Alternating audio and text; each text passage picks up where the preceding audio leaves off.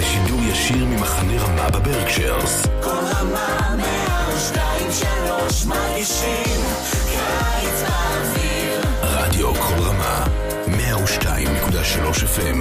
כל רמה.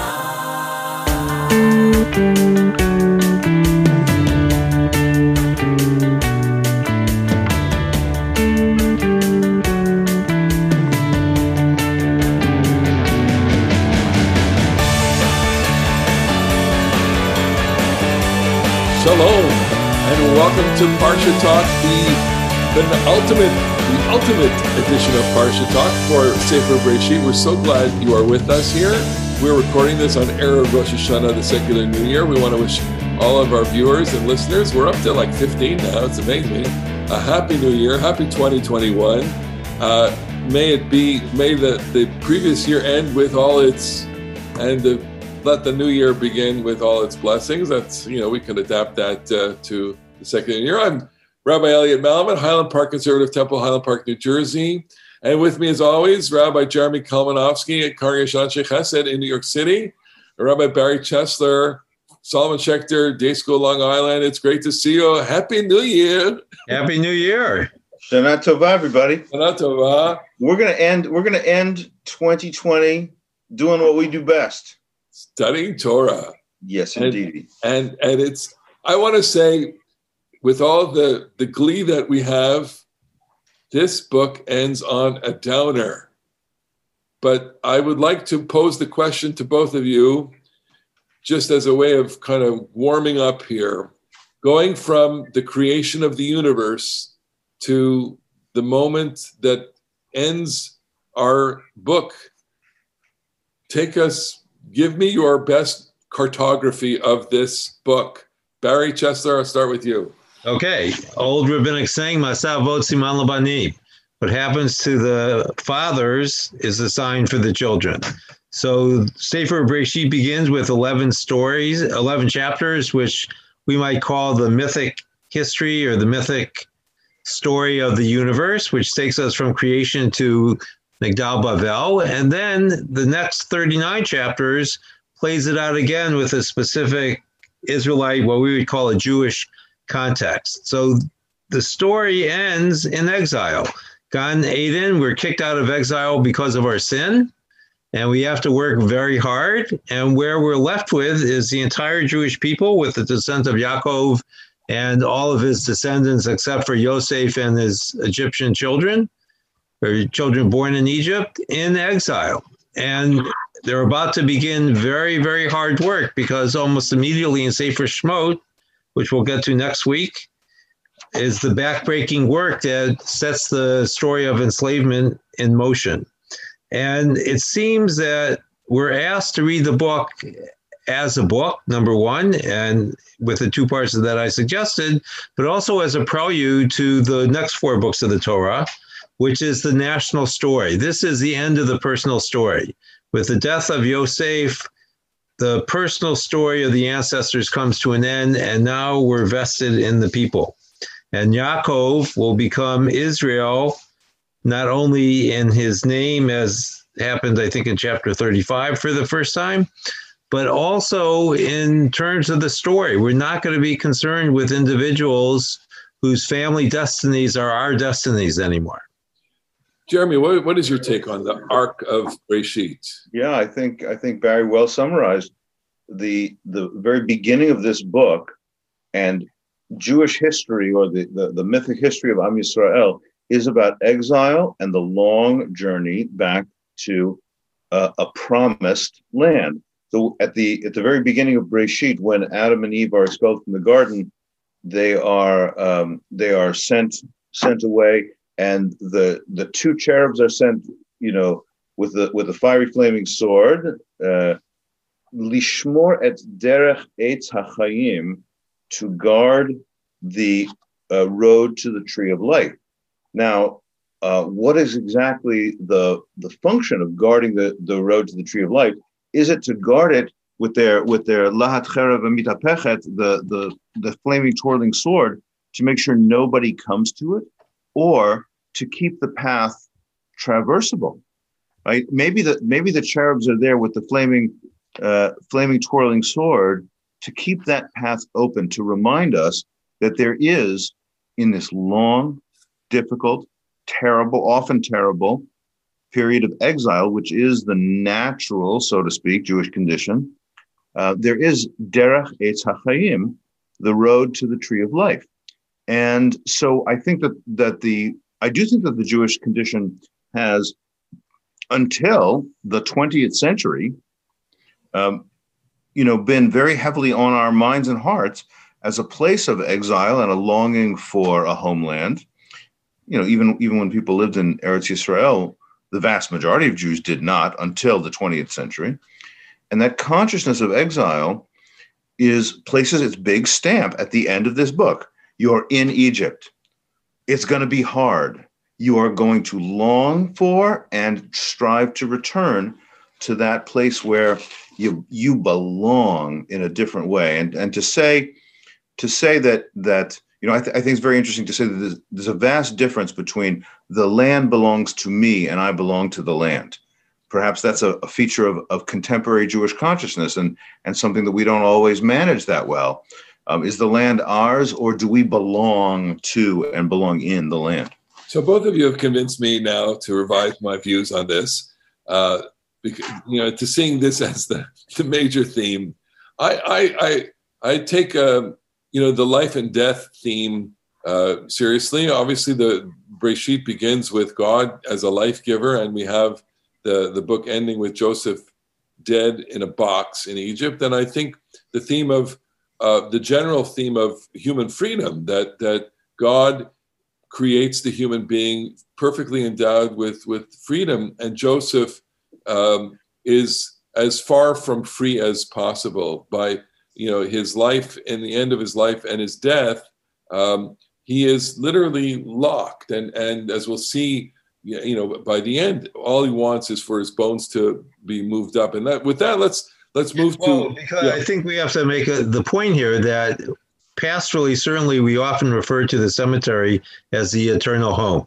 We have the expression in Hebrew, Beit Olamim. But Joseph, even though he's in the box, is not at home because his bones cannot rest outside of the land. So this is a great theme in this Parsha. And the opening scene of the Parsha is, Vayikrevu Yemei Yisrael Lamut. Israel, Jacob knows that he's about to die. He calls Joseph, and he makes Joseph vow that he will be buried in Canaan. Al na tikbereni b'Mitzrayim. Do not bury me in Egypt. V'shachafti im avotai. And Barry, you mentioned that last week. I think it was that this is where his allegiance lies. But I want to explore this with both of you a little deeply, because it's really a very powerful theme. What does this mean? I want to be buried in Israel. Jeremy. So for this, I want to go back to Parshat Chaye Sarah for a moment. When Abraham, upon the death of Sarah, has to purchase a grave for her, and he buys Ma'arat HaMachpelah, the cave of Machpelah in Kiryat Arba, Hebron, and the commentary literature is very rich on the reality that we may acquire all kinds of things. We may acquire livestock, and we may acquire, movable property, and we may be rich or we may be poor. We have all kinds of ups and downs in life, but at a certain level, the only thing that we really own is our grave. In the end of the day, the Dalet Amot of our grave is all that really belongs to us. So Abraham wants this grave. There's wonderful mythic tropes that not only are Abraham and Sarah and Yitzhak and Rivka and Yaakov and Leah buried there, but Adam and Eve are buried there. It is the kind of nexus point between this world and the next world. All that is a rich element in Midrash.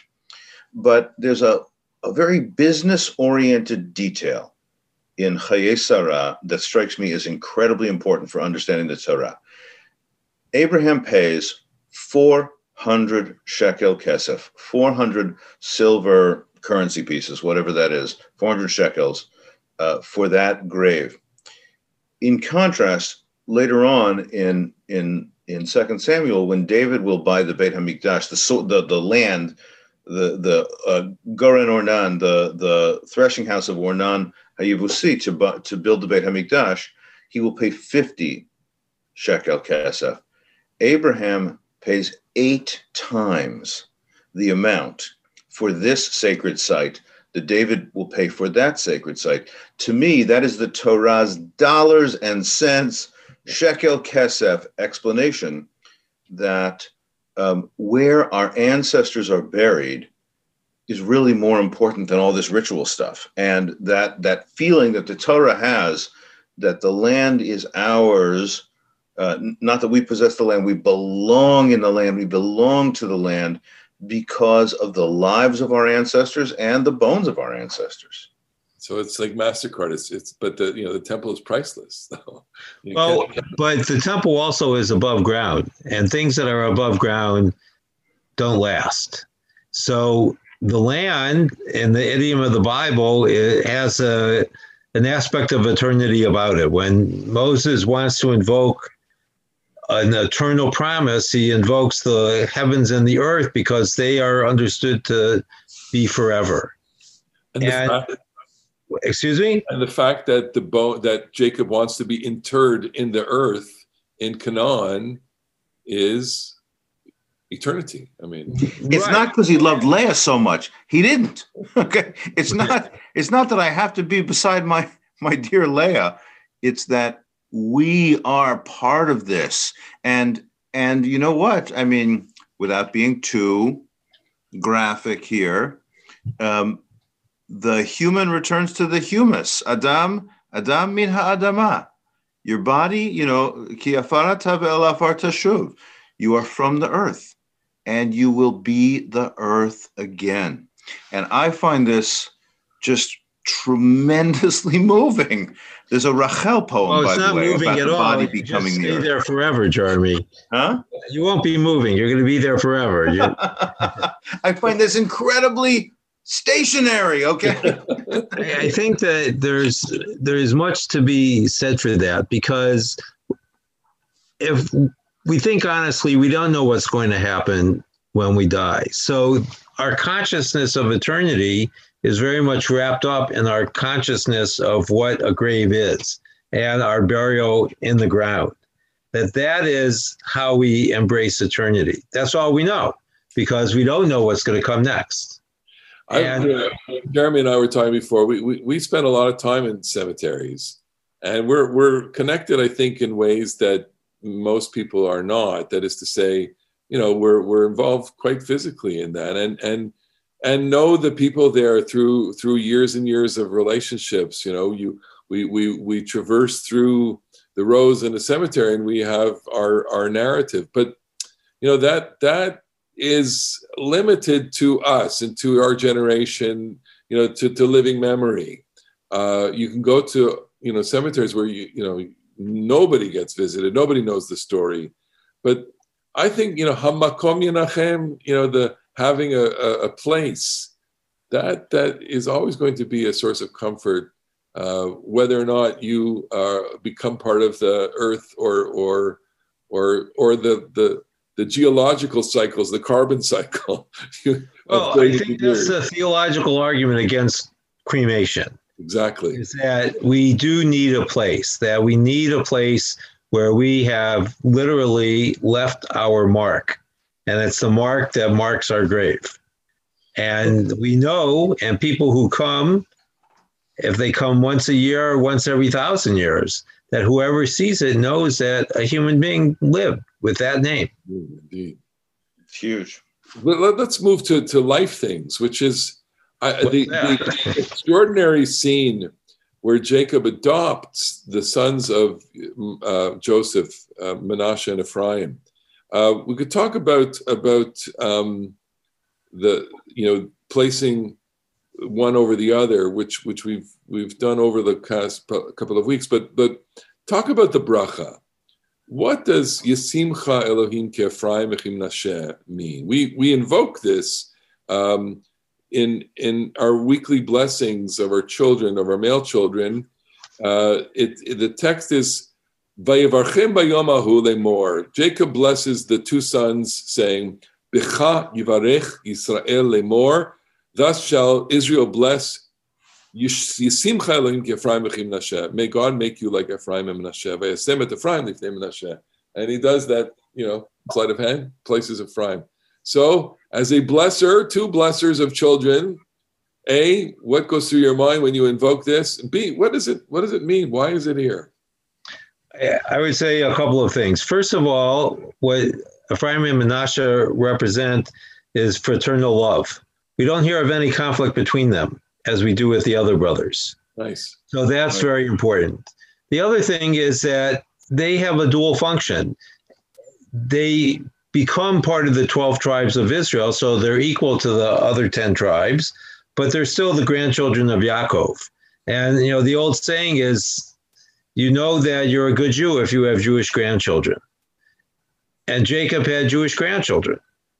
And that was an incredibly important thing. So when we invoke their names on our children, we're asking them to consider that their place is in our family as a recipient of the blessing, but we also want them to remember that they have to extend that blessing to their children as well. So in other words, it's about continuity. It's about continuity and incredible hope. Oh. That even though we can't know the future, we dream about it and we can vest our blessings in it. Jeremy, what's your take? You know, first of all, I want to note that that our friend related to Barry by marriage, Carol Chesler, posed the question to us about about what's up with these two characters, Ephraim and Menashe, and I don't know exactly what she had in mind in the question. Why is it that they are the paradigms for blessing? But I would observe that, you know, in a bunch of years working in American Jewish life. As we close out the book of Bereshit, I find that a lot of people treat the characters in Bereshit like they think there's something about the individuals, because listen, we're American Jews. We live in a society that wants to know, and we've learned to read, you know, contemporary literature and watch contemporary films. And there's something about the personality of each and every, you know, if it's good, a work of literature, if it's good, a work of, you know, film, you'll get a sense of personality. You'll know who Charles Foster Kane was, or you'll know who Vito Corleone was, or you'll know who Scarlett O'Hara was, or something like that. You'll know who Clarissa Dalloway is, and you'll know something about the individual. I don't really think that's so true about the characters in Bereshit, okay? I don't know if Abraham was, you know, quick-tempered or funny. I don't know if Isaac was musical. I don't know if Jacob was, you know, I don't know anything about them. And I certainly don't know anything about Ephraim and Menashe. I do think that these characters, and maybe this aligns with what Barry said, they represent paradigms for, you know, perhaps connected descendants, connected progeny. We might say, and I'll maybe Elliot, you'll say some of the stuff you said before before the call began about the experiences of the exile-born, yeah. or you know, Ephraim and Menashe. They are the children of a parent who has endured exile. You want to expatiate on that? I just, you know, this was just a brainstorm, basically based on the question, which is the two of them are outsiders to the unit, and there is something about being the outsider that you always have to strive, and that as we know, you know, part of creativity comes from seeing yourself not necessarily within a certain paradigm, and that the blessing of Israel is the blessing of the Jewish people is always to see yourself as somewhat differentiated from the rest of the world, and to have that as part of your self-consciousness in the most beautiful, creative, and living way. I think that might be encoded in that blessing. I that's just a reach, but it somehow makes sense. I like the idea of continuity. I like the idea that the fraternal love idea is, I think, a beautiful. I mean, it, in a way, it satisfies the whole arc of the book of Bereshit too, because Bereshit is all about sibling rivalries, and here is the one pair of siblings that we don't have any indication of any rivalry. I also, I mean, I want to return to the fact that these two children who, you know, whatever, maybe they don't know their father as Yosef ben Yaakov. Maybe they know their father as Tzafnat Paneach. Yeah.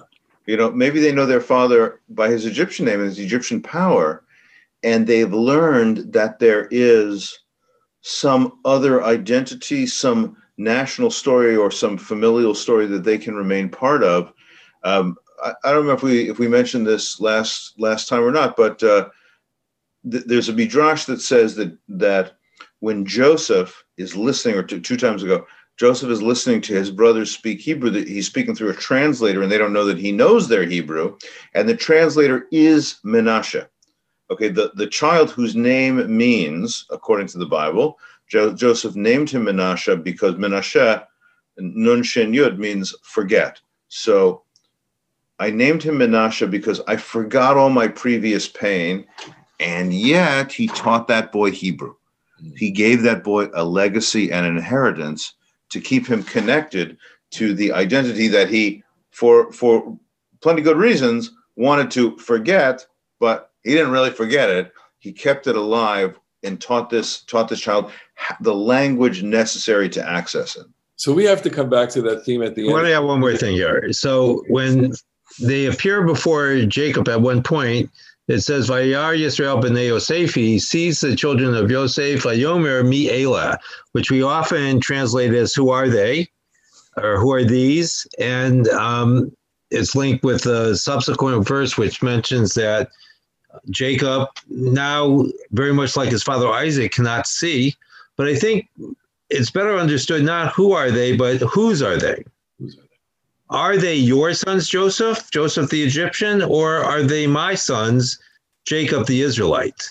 And when he's assured that they're his sons, then he gives them the blessing. And then he also crosses his hands because that blessing goes to the younger. I think I may have mentioned this last week, that I think that this is Jacob's recognition that, in fact, he deserved the blessing that he thought he took by stealth from his brother, but that it was always intended for him to get that blessing.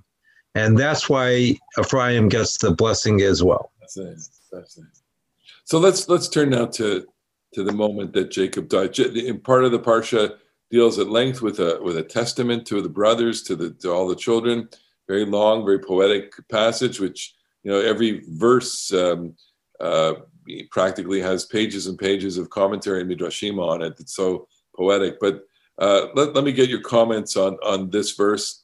Vayechal Yaakov letzavot et banav. Jacob, finished his testament. Vayasaf raglav el hamitah, puts his legs in the bed.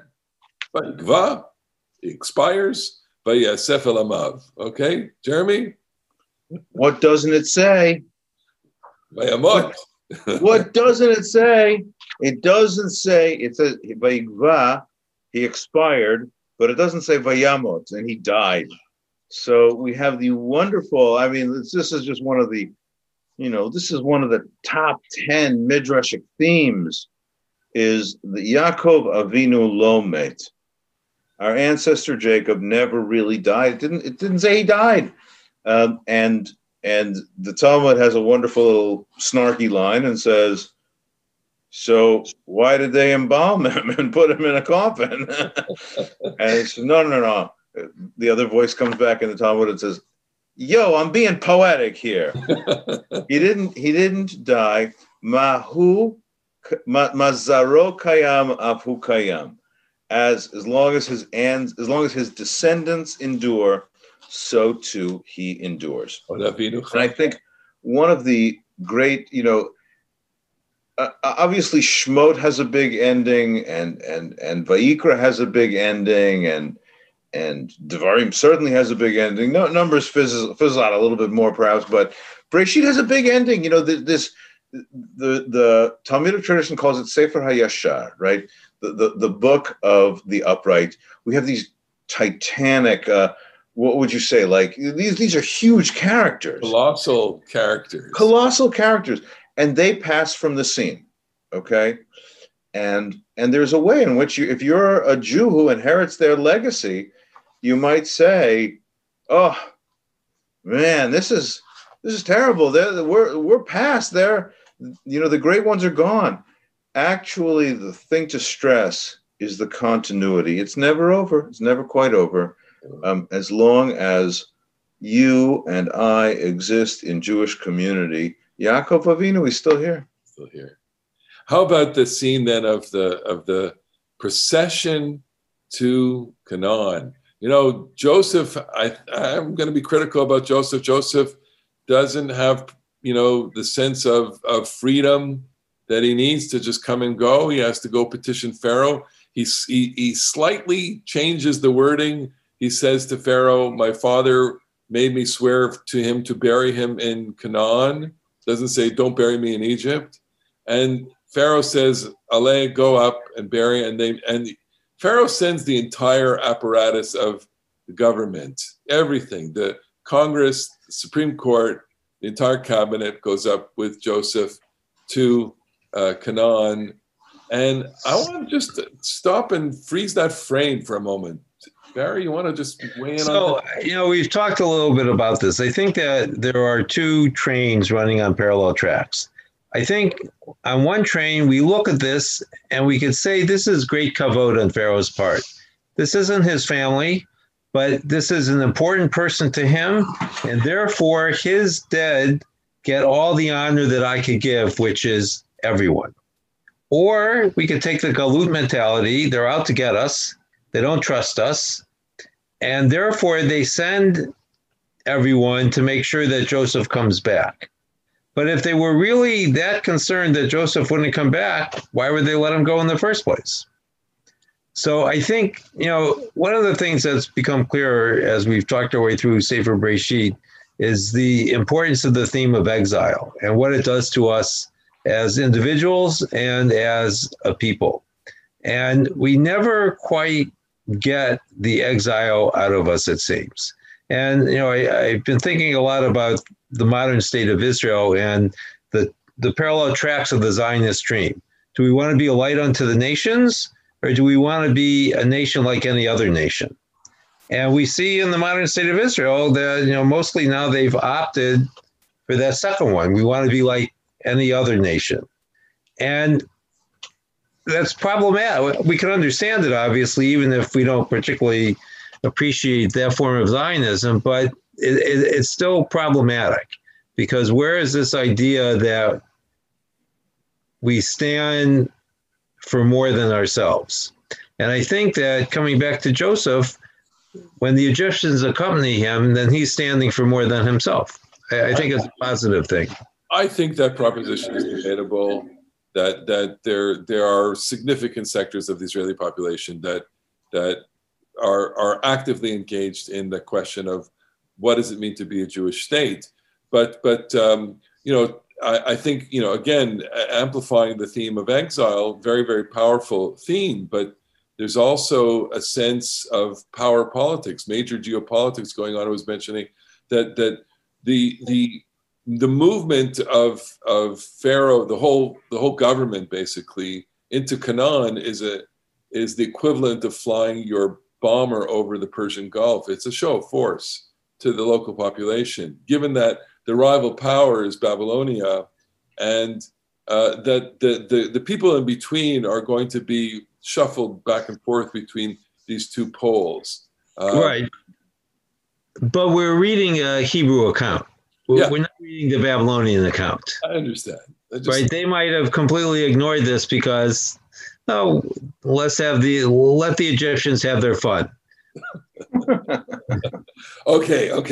We're running out of time, but we got to talk about the final scene. The final scene is where the brother, you know, they come back, and the brothers say to Joseph, you know, Daddy told us, when, you know, he made us promise that we would ask for forgiveness, right? Ana sana pesha achecha v'chatatam. Jeremy, give me your best shot, best sermon on this. Oh, I don't know. I mean, this is a hard one. The brothers, the guilt is so indelible, right? Like, they know how badly they actually behaved, and I guess they sort of feel that they've made it work and they've been saved alive and they've managed to live a few years in Goshen, but they can't quite believe that Yosef actually has it in his heart to like literally forgive them. And they think that only Yaakov's presence, so as not to cause more pain to him, has prevented him from slaughtering them all. And so they make up this lie. You know, the brothers, they lied at the beginning of the Joseph story. They can lie at the end of the Joseph story. They make up this lie. And Joseph once again is moved to tears. No. Really? I do forgive you. And I think that all of us can think, you know, those of us who are in rabbinic lives and see lots of families, but those of us who aren't in rabbinic lives, just in our own families and our own lives, know that sometimes it's easier to forgive others than to forgive yourself. And the brothers clearly have not really internalized forgiveness towards their own wrongdoing. So, you know, Leonard Cohen, he said, "You want it darker. You want it darker." Yeah. So I'm going to go darker here. Okay, good. I'm going to go darker and say, Vayefk Yosef, he cries out of exasperation. He still can't believe they're playing this game. It crushes him. It crushes him, and I think within Yosef there is really a terrible crisis. I think gnawing at him is this whole idea that he has brought everyone down here, and that he can foresee that it's going to go south for the people. And there is a despair here. The last line, and we're going to jump to it, is not happy. This is not a happy ending. You know, and that he himself wants his bones taken up. You know, why? Barry, you're smiling there. I know you've got something to say here. So I have a few things to say, as is often the case. So I think that the part of the problem with the brothers and their disbelief at Joseph is that they cannot imagine that Joseph can forgive them. And therefore, they assume that he can't, because their incapability is projected onto Joseph. Joseph, on the other hand, is called, at least in one part of the rabbinic tradition, Yosef HaTzadik, Joseph the Righteous. He can forgive, so he doesn't have a problem saying that other people can be forgiven as well. But I think that what we're really left with is the struggle of who Joseph really is. Yeah. And how we understand Joseph really is going to shape how we understand Bnei Yisrael, meaning both his brothers, the brothers, the sons of Jacob, and also the entire people as well. You know, Joseph did great in Galut, but he's left homeless at the end of the book. He wants to go back. He wants. By the way, I just want to go back to a physical place, or does he want to go back to a chronological place? Is he looking to find his father again? Because that's where he had the father that he loved and thought loved him. I want to just instantiate in a kind of a Kabbalistic, Midrashic way what Barry just said. Joseph says, "Hatachat Elohim ani," am I... literally, the pshat is, am I in place of God? Am I in place of Elohim? I'm not going to punish you for your sins. This is the human realm. This is for God to punish you. Don't worry, I'm not going to kill you. The brothers say to him, okay, well, you're slaves. By the way, Joseph has enslaved lots of people. He's enslaved the entire Egyptian people. So the brothers can perhaps be forgiven for thinking that Yosef's way of dealing with the people who threaten him is to enslave them. But he says, no. Hatachat Elohim ani, am I in place of Elohim? But there's a standard way of reading that Yud He Vav He means Midat HaRachamim, God of mercy, and Elohim means Midat HaDin, God of judgment. And in Kabbalistic mythology, the sort of left-hand powers of the spherotic tree or the Godhead are the powers of judgment, and the right-hand powers are those of mercy. Yosef is the Sphira of Yesod. And so Kabbalistically, when he says, Hatachat Elohim ani, do you think that I am under the influence of those powers of judgment? Am I beneath Elohim? Is that what's influencing me? I'm not under the powers of influence. I'm not influenced by the powers of judgment, punishment, harshness. I am under the powers of grace and forgiveness and mercy. That sort of works Kabbalistically. The Yesod is with Tiferet, is with Dat, is with Keter. But what's interesting to me about that is that then it becomes characterological or typological. There are in this world powers of divine judgment, and this is not one of them. Okay, this is the power of grace. You guys, you have come to the power of grace. To your great surprise, you have come to the place of forgiveness. So accept it. And that's kind of hard for them to accept, but... So let's have a final word on Bereshit. This is, you know, a sad ending. It's got so many different layers. The darker layers are the layers of grace. I think we'll leave that for our viewers and listeners to debate over the Shabbos lunches.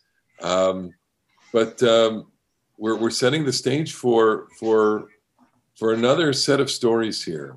And so we could say it's been a great beginning, but we're ready for the next chapter. Jeremy? All I got to say, and we are literally, to our many viewers who will be watching us for I don't even know how long to come, we are literally spending our final hours of 2020 talking about this parsha. All I can say is, Chazak, Chazak, B'di Chazak. Chazak, Chazak. Strong and strengthen each other. Bereshit. And off to Shemot next week. Shabbat shalom to everyone. Enjoy and have a happy, and safe, and sweet security. Shabbat shalom. Shabbat shalom.